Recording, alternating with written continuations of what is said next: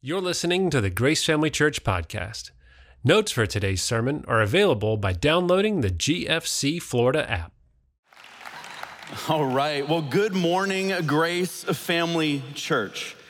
Uh, I'm so excited to be with you here this morning. My name is Hal Mayer. I'm the campus pastor of the Temple Terrace campus. I'd Just like to welcome all of you here, welcome all of you at all of our seven campuses, and of course, those of you that are watching online. We are in our second week of our series, He Said What, which is the last words of Jesus. And if you didn't see last week's message, you need to go back. Pastor Daryl, uh, he taught on the last words of Jesus while he was on the cross. Incredibly powerful message. But what we're gonna be talking about today is this, is we're gonna take a step back a little bit. And what we're gonna be looking at is Jesus' last words, but his last words to all of his disciples. And Jesus' last words to all of his disciples it took time, what they called it, they called it the Last Supper. It was the last meal, the last time all the disciples were coming together for a meal. And Jesus, basically, he wanted to download everything that it was going to do. Like, we understand this because a lot of our biggest moments come around a meal, right? A family meal. That last moment where you get to, to speak to somebody before they leave, before they take off, or your, your kids before they go off to college or a new job, or they leave the house before you know you start that new family, whatever it may be, some of the biggest moments happen around a table. And Jesus and the disciples, they were coming around this table very purposefully to celebrate something called Passover. And here's what's so cool is Jesus is about to explain what he's about to do at a time where they're remembering what God already did and the parallels, the parallels between the Passover and what Jesus is about to do. It's just one of those things where you go, is this a coincidence? No, God's incredibly purposeful. And what Jesus is trying to do is explain this to him because the disciples, they didn't want Jesus to die. In fact, none of them thought Jesus was going to die. And so he's trying to get across, like, I have to die because there's a reason behind it. But to understand what Jesus was, was saying, what I wanna do is I wanna take a step back and look at the Passover. Well, what is the Passover? You see, back in the Old Testament times, when you look at the book of Exodus, the Israelites lived in Egypt. They were in Egypt, they were flourishing in Egypt. At one point, there were over a million people. They were doing great, but then all of a sudden, a Pharaoh came to power that was afraid of them. He was so afraid of them that he started to enslave them, to subjugate them, to put them under their law. And they would force them into manual labor and they would try to beat them down and keep them in their place. And so, because of this, God was not excited about this. God did not want this to happen. So, he was going to send Moses to free. He was going to send a savior for those people. Well, the Pharaoh heard that this was going to happen, so what did Pharaoh do? Pharaoh goes, I'm gonna kill all the baby boys. That way Moses won't come through. What happens? Moses somehow lives, he actually grows up in the Pharaoh's palace. The first, first parallel, who else was almost tried to, tried to get killed before they were born? Remember when Jesus was being born and Herod said, I need to find this kid. And, so we see Moses, he grows up in the palace, he learns the Egyptian ways, but also longs for his Israelite people. One day he goes out and he sees one of them being beat to death. And he's so angry that he goes after the Egyptian and it beats that Egyptian to death. He, he feels righteous in what he's done, but when he comes out the next day, he's expecting the Israelites to go, Oh, you are our Savior, you're the one that, that we need, but instead they're afraid of him. And they say, Well, you know what, uh, we, we don't want you. Are you gonna beat us in the same way? So he goes off into the desert for 40 years to prepare for what God's going to do. Just in the same way Jesus went to the desert for 40 days before he started his ministry.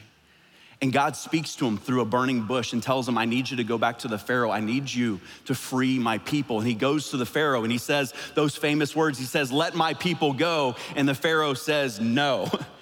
He says, Nope, it's not gonna happen. They're my workforce. I'm not gonna let them go. So Moses says, fine, there's gonna be plagues. And there was 10 plagues.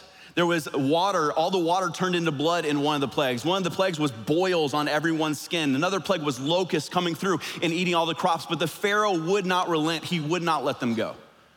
Until finally, the last plague was coming. The last plague was the angel of death would come over and kill the firstborn son of every family. And as that plague was about to happen, Moses went to the Israelite people and said, These are the words from God. This is what you need to do. You need to take a lamb, you need to slaughter it, and take the blood and put it above the doorway, because the blood is going to signify to the angel that you are God's people in the same way that Jesus' blood signifies to God that we are His. He says, You're gonna eat that lamb. You're going to be ready eh, to, to move. The moment God moves, we're going to move. The moment Pharaoh says, You can go, we're gonna head out. And then that night, the angel came over and he passed over. That's where they get the name. He passed over the Israelite houses, but he did kill the firstborn son of the Egyptians. And so Pharaoh's heart finally unhardened and let the people go. And God said, I need you to remember what I did for you. I need you to remember that I freed you. And the way you're going to remember this is through a Passover meal that's gonna happen yearly. So when Jesus sits down with the disciples, they're about to have this Passover meal. This Passover meal where they're gonna remember what God already did and how Jesus is going to explain to them hey, guys, remember the lamb that needed to be slain? In the same way, I am going to be slain. In the same way, there needed to be blood that was spilled. In the same way, my blood needs to be spilled for forgiveness and for freedom for everyone. So, this last meal, what Jesus is trying to do, he's trying to prepare them for the future, but at the same time, what he gives them is he gives them something to hold on to, something to remind them of what is most important on a regular basis. Because you, you guys know this, we need to be reminded of what's most important because life gets in the way. I mean, you want to know how crazy it is and how things can change. This Sunday, we call Palm Sunday because on this Sunday, all the Jewish people came around Jesus, laid down palms, sang his praises, yet within a week, they were calling for him to be killed. In the same way, our wants, our desires come into play. Things come into our life, tragedy happens, and all of a sudden our mind and our, our heart moves away from Jesus to something else. So we need something to remind us and to bring us back to what's most important. And what Jesus said that was, was, was communion. He said, in this, in this meal that you're going to have, you are going to remember what I did for you. And so we see in Matthew 26, which is the first gospel, the account of communion. It's only a chapter in each of the gospels, and it's a small chapter in First Corinthians, but it has profound implications on the way that we live the Christian life. It says this in Matthew 26. It says, As they were eating, Jesus took some bread and blessed it.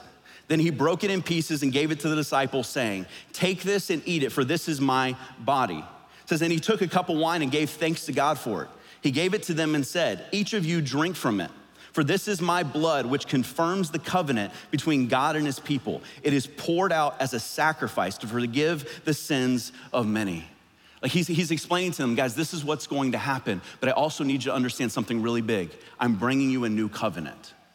See, up until that point, they were under the old covenant. The old covenant was if you follow all my laws, God will bless you. If you don't follow the laws, he will remove his blessing.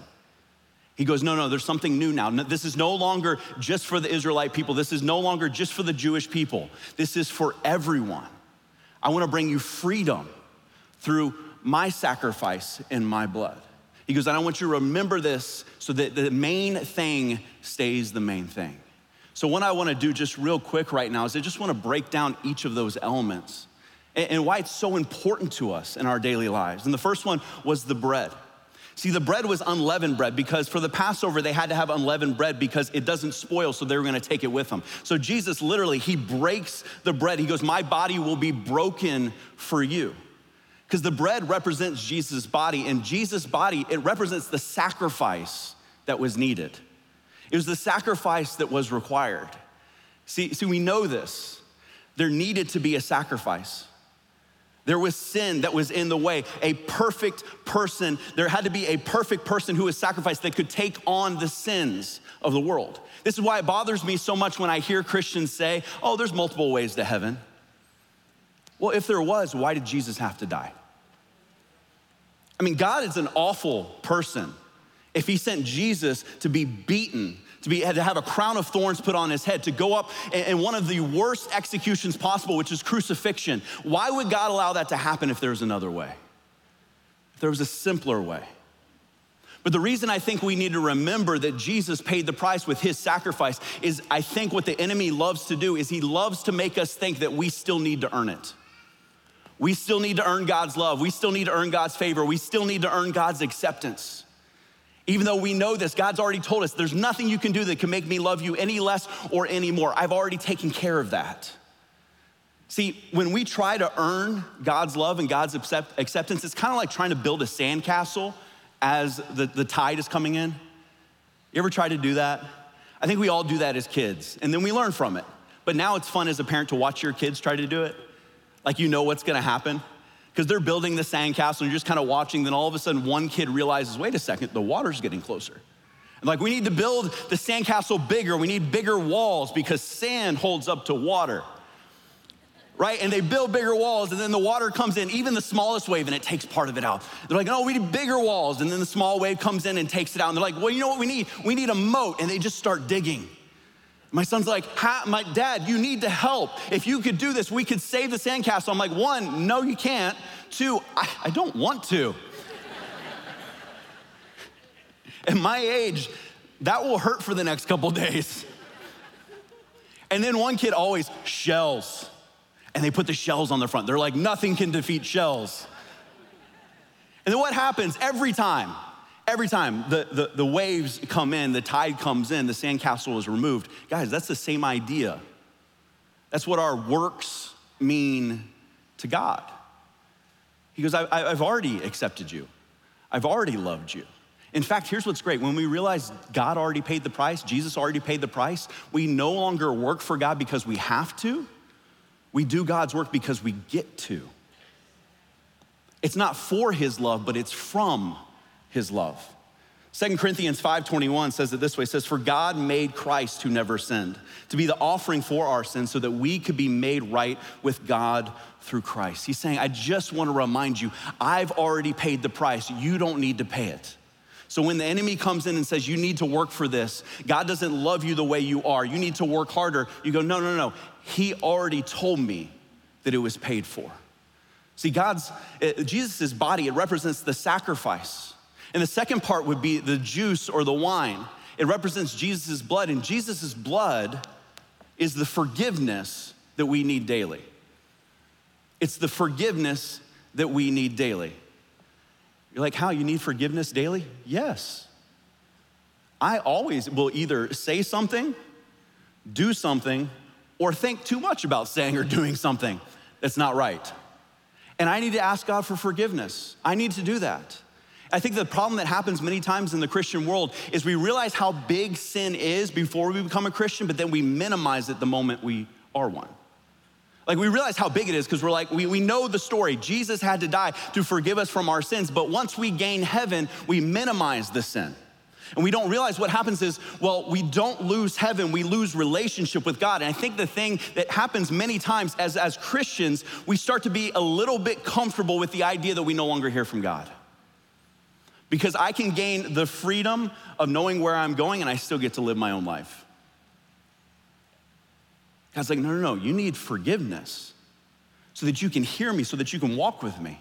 And for those of you in here that the enemy has come to you and said, hey, yeah, he forgave all those things, but he won't forgive that. Yeah, he forgave you before you became a Christian, but now you're a Christian. You shouldn't do that anymore. God can't forgive you. That's not true. That is a lie. Jesus, when he died on the cross, he died for all the sins that you would commit before you became a Christian all the sins you commit after you became a Christian. The maturity level of a Christian understands that, and the moment that they sin, they look back to Jesus and they confess it. They confess it. Because any moment where I'm separated from the relationship with God is not a moment I need to be living in. In fact, the moment that we're separated is the moment where we allow the enemy to play games with our mind.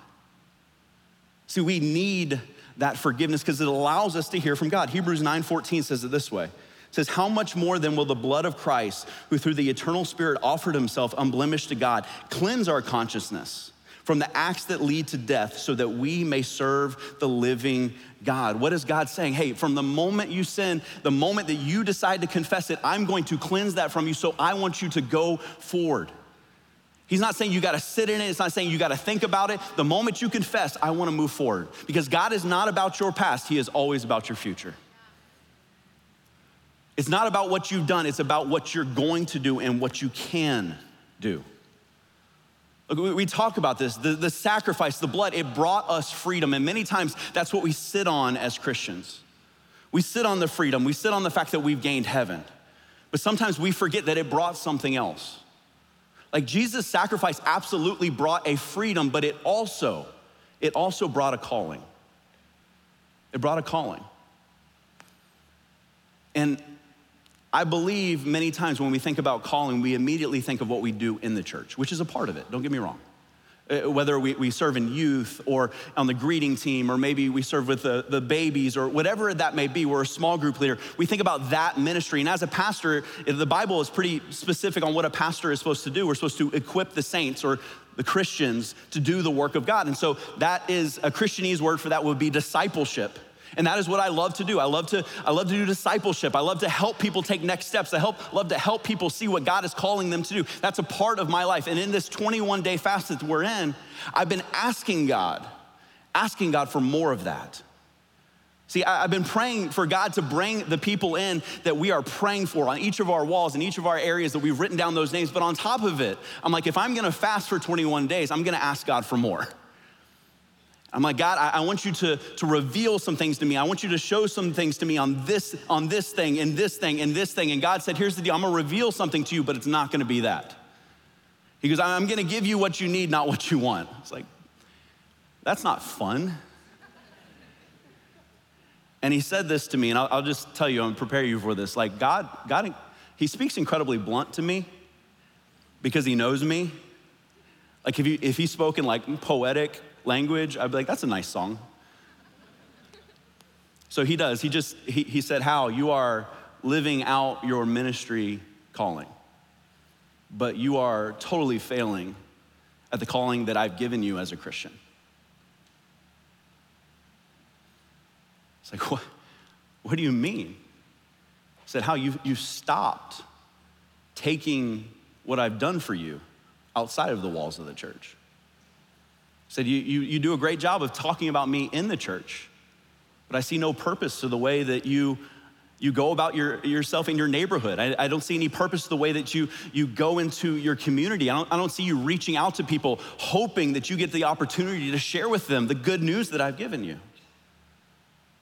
And I'll tell you, it's easy. I think it's easy as a pastor, it's easy as a Christian many times to, to get stuck in such a, an area where you just become a part of the church so much that all your friends are Christians, all the people that you are around are Christians. In the same way, as a pastor at a church, all the people that I work with already know Jesus.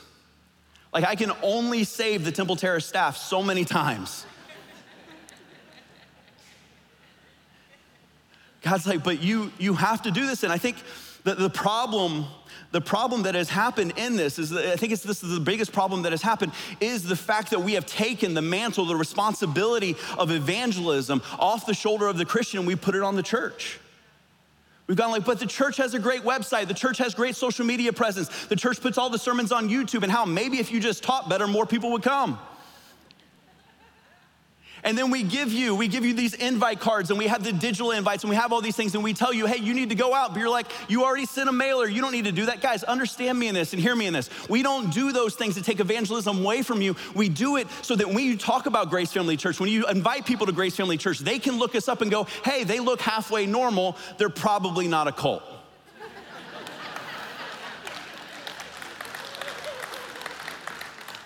I think that'd be a great Easter invite. Come to grace. It's definitely not a cult. I want you to hear these statistics. 2% of people that will attend Easter Sunday in the United States come because of advertisements. 86% come because a friend brought them. Because a friend brought them. and you may, you may say, but what, what is it that I'm called to do? I mean, Matthew 28, it's the Great Commission. This is what Jesus said we ought to do. He said, Jesus came and told his disciples, I have been given all authority in heaven and on earth. Therefore, go and make disciples of all nations. He's saying, go and proclaim my good news. Go and tell other people about what I've done, baptizing them in the name of the Father, the Son, and the Holy Spirit. Teach these new disciples to obey all my commands. This is the discipleship part that I've given you. And be sure of this I'm with you always, even till the end of the age. I know you hear this, you're like, man, I'm supposed to go into all the earth. No, you don't need to go into all the earth. We have enough people that don't know Jesus in Tampa. I think it's easy to come to a church that's as big as Grace Family Church and assume, wow, we, we've got this covered. But they, they did a survey of the top 51 metropolitan areas, all over a million people. And uh, of all the metropolitan areas, they looked at their how many people were churched. And Tampa came in 50th out of 51. Vegas beat us. Sin City loves Jesus more than Tampa. Why do I say that? Guys, we have, they're around us. They're in proximity to us. They're in our neighborhoods. They're at our work. They're in our schools. There's people there that absolutely need to hear about the hope you have. They need to hear about the love of Jesus. They need to know what he's done in your life. Guys, we care about evangelism so much, it's in our top five. Like, you, you know, G R A C E, what we stand for. We're generational, we're relational, we're authentic, we're committed, we're evangelistic. We believe in evangelism because it's a part of what every Christian is called to do. It's not a pastor thing, it's not a website thing, it's a follower of Christ thing. And look, you have the ability to reach people that we can't reach. You do. And I just want to illustrate that with a story that you've heard of, but maybe in a way you haven't heard it before. Uh, there's the story of Jesus with the woman at the well. Jesus is, is, is traveling, they're, they're heading somewhere, and instead of going around Samaria, this place, they go through it, which is weird for a Jewish person, especially a rabbi, because the Jewish people hated the Samaritans. The Samaritans started off as Jewish, but then they took other pagan religions and they intermingled it with the Jewish faith. And they even brought in child sacrifice and many other awful things. So they basically perverted the Jewish faith. And so the Jewish people absolutely hated them. They were the least among the Jewish people. They, they hated them with all, everything that they had in their body. Yet Jesus goes, We're gonna go through that city, because that's Jesus. And they get in there, and it's about noontime, and Jesus sends the disciples in to get food. And while they're going to get food, a rabbi, Jesus was a rabbi, a male rabbi, did something that no male rabbi would do. He went in and he talked to a Samaritan woman. See, this woman was at the well. It was about noontime, which was weird already right off the bat because you normally did not come to the well at noontime. You, you came in the morning while it was still cool. But she was apparently, uh, she was not liked in her community or she was afraid of being around her community. So she was there at noon. But Jesus starts a conversation with her. He says, Hey, can you, can you get me some water? She's like, How am I supposed to get you water? You don't even have a bucket. And he goes, Well, if you knew who I was, you would want the water that I have because it's eternal. And she's confused by this, and they start talking. They have a little bit of a theological discussion. And then Jesus does something absolutely huge. He tells this woman, this Samaritan woman, that he is the Messiah. And here's why this is big that was the first person that Jesus told that he was the Messiah. The first person that he told was a Samaritan woman. That's why it kills me when people say, well, the Christian faith doesn't value women. Jesus didn't value women. He did nothing but value women. And he tells her that, and they talk, and he says, Hey, why don't you go and get your husband? And we find out why she's there at noon. She goes, I don't have a husband. He's like, You're right, because you've been married five times, and the guy that you're living with right now, you are not married to. And many times people have thought, well, that's just because, you know, she just loved men. Most people believe this is that she was probably barren. And so men would marry her. The moment she couldn't give birth, they would divorce her. And this happened five times to the point where she goes, you know what? I don't want to be rejected anymore. I'm just going to live with this guy. He calls out her innermost sin, the thing that she is most embarrassed of. And he talks to her about it. And then she goes into the town. She goes, Come see the man that told me everything about me. And she brings back the entire town. And here's the part you may have missed who else was in that town? Who went earlier? The disciples did the guys that walk with Jesus, the guys that know everything about Jesus, the guys that should be the ones talking about Jesus, who did they bring back? No one. Why? Because she was the one that knew the town. Well, how? I, I don't know enough about Jesus. She talked to him for like five minutes. But how, you know, I'm not living the life that I ought to live. She was an outcast because of the life that she was living, but she went into her town. She goes, Guys, I need you to understand this. I'm excited about this. There's this special guy that I just met. There's something different about him, and you have to meet him. Look, what God is calling you to do is not to know everything about him, not to live a perfect life, but to go to people and say, I have a hope. I have a love that I've found, and you need it. And you need it. You're like, how, how, do I, how do I do this evangelistic thing? Like, how do I do this in my neighborhood? Do I get like a milk crate and stand on top of it and yell at my neighbors and call them sinners? No. Please, for the love of all that is good and holy, don't do that. Do what Jesus did. He got them around a table and he had a meal with them. When you see Jesus going into places that nobody thought he should go, he's going in for a meal, he's going in for a party, he's, he's going on their terms, he's allowing the conversation to happen and then explaining to them who he was. Guys, I, I, think one of the biggest evangelistic tools that we have that is so underutilized is our dinner table. The ability to bring somebody in, or maybe for you, it's, you know, it's the backyard with the grill. And I'll just say this as an aside if you have the ability to use a smoker and you can make good ribs and good brisket, and you are not using that for the glory of God, you are missing your calling. Because I don't know about you, but when I eat some good barbecue, I'm like, whatever you say, I'm listening to it. they won't be talking for a bit, and you get to. Because it's the reason we've been talking about neighborhood groups. Like, I, whenever I talk about neighborhood groups, people are like, but that's not the way we've always done it. Fine. That doesn't matter. The reason we want to start neighborhood groups is because we want you to start a group in your neighborhood because there's people in your neighborhood that will walk through your front doors that would never walk through the doors of the church. We have the ability to get into it. It's not like we're just walking around randomly going, Do you know Jesus as your Lord and Savior? No, we're starting relationships with the people God has put us in proximity to. He has put you in your neighborhood and in your community on purpose. He has put you in your workplace on purpose. He has put you in your school on purpose for you to influence those around you. I'll say it this way, and this is a little bit, I guess you could say blunt. Jesus died for you. Absolutely. He died for you, but he didn't die just for you. Jesus died for me, absolutely, but he didn't die just for me. And I think in our Americanized Christianity, we made everything about us. It's all about my calling and what God wants to do in my personal relationship and my, my, my. And God's like, no, no, no, no. this is supposed to be something that you share. This is supposed to be something that you give away.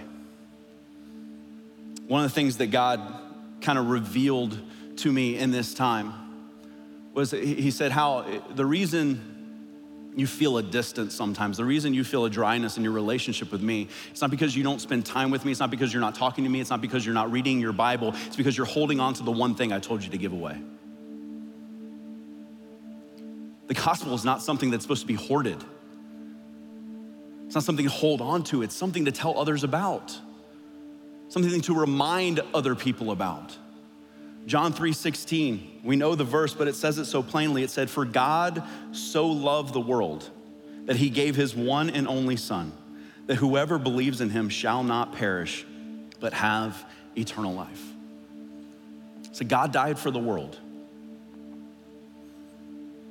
And I know when we talk about this and we talk about what Jesus did on the cross, and we talk about what we ought to be doing many times there's, there's, there's a lot of emotion that can come into play. There's a lot of emotion that can happen. Many times we can feel guilt or we can feel shame or we can just feel bad. And I, I want to say this, I want to free some of you right now. God doesn't want you to feel bad. He doesn't want you to feel bad, and here's why it's a worthless emotion. God doesn't want you to feel bad. He doesn't want you to sit in some sort of emotional purgatory like some sort of emotional timeout and think about what you did. And when you're done, you can come out and actually do what I've called you to do. No, he doesn't want you to feel bad. He doesn't want you to feel guilt or shame. That's what the enemy is trying to tell you you need to feel. Actually, what God wants you to feel, what God wants you to feel is something that is totally different. God, God wants you to have a conviction God wants you to have an incredibly strong conviction. God wants you to have a conviction that what you know matters. He wants you to have a conviction that the hope that you have needs to be shared. He wants you to have a conviction that what Jesus did on the cross mattered and he did it for a purpose because he wanted to reach the world. He wants you to have a conviction that when you look at your neighbors, when you look at your workplace, when you look at your schools and you see each and every person there, you want them to know the freedom that you have. He wants you to have a conviction. He wants your heart to break for where His breaks. He wants you to see people the way He sees them as lost that need a shepherd. See, right now, what we're gonna do is we're gonna celebrate what Jesus did through communion. We're gonna celebrate what He's done. If you didn't get the communion supplies when you came in, if you could just put your hand up real quick. I didn't get mine either.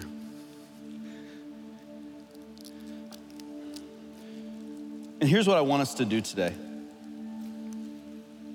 When we remember what Jesus did, yes, it, it both it bolsters our faith, but it should also remind us of what still needs to be done.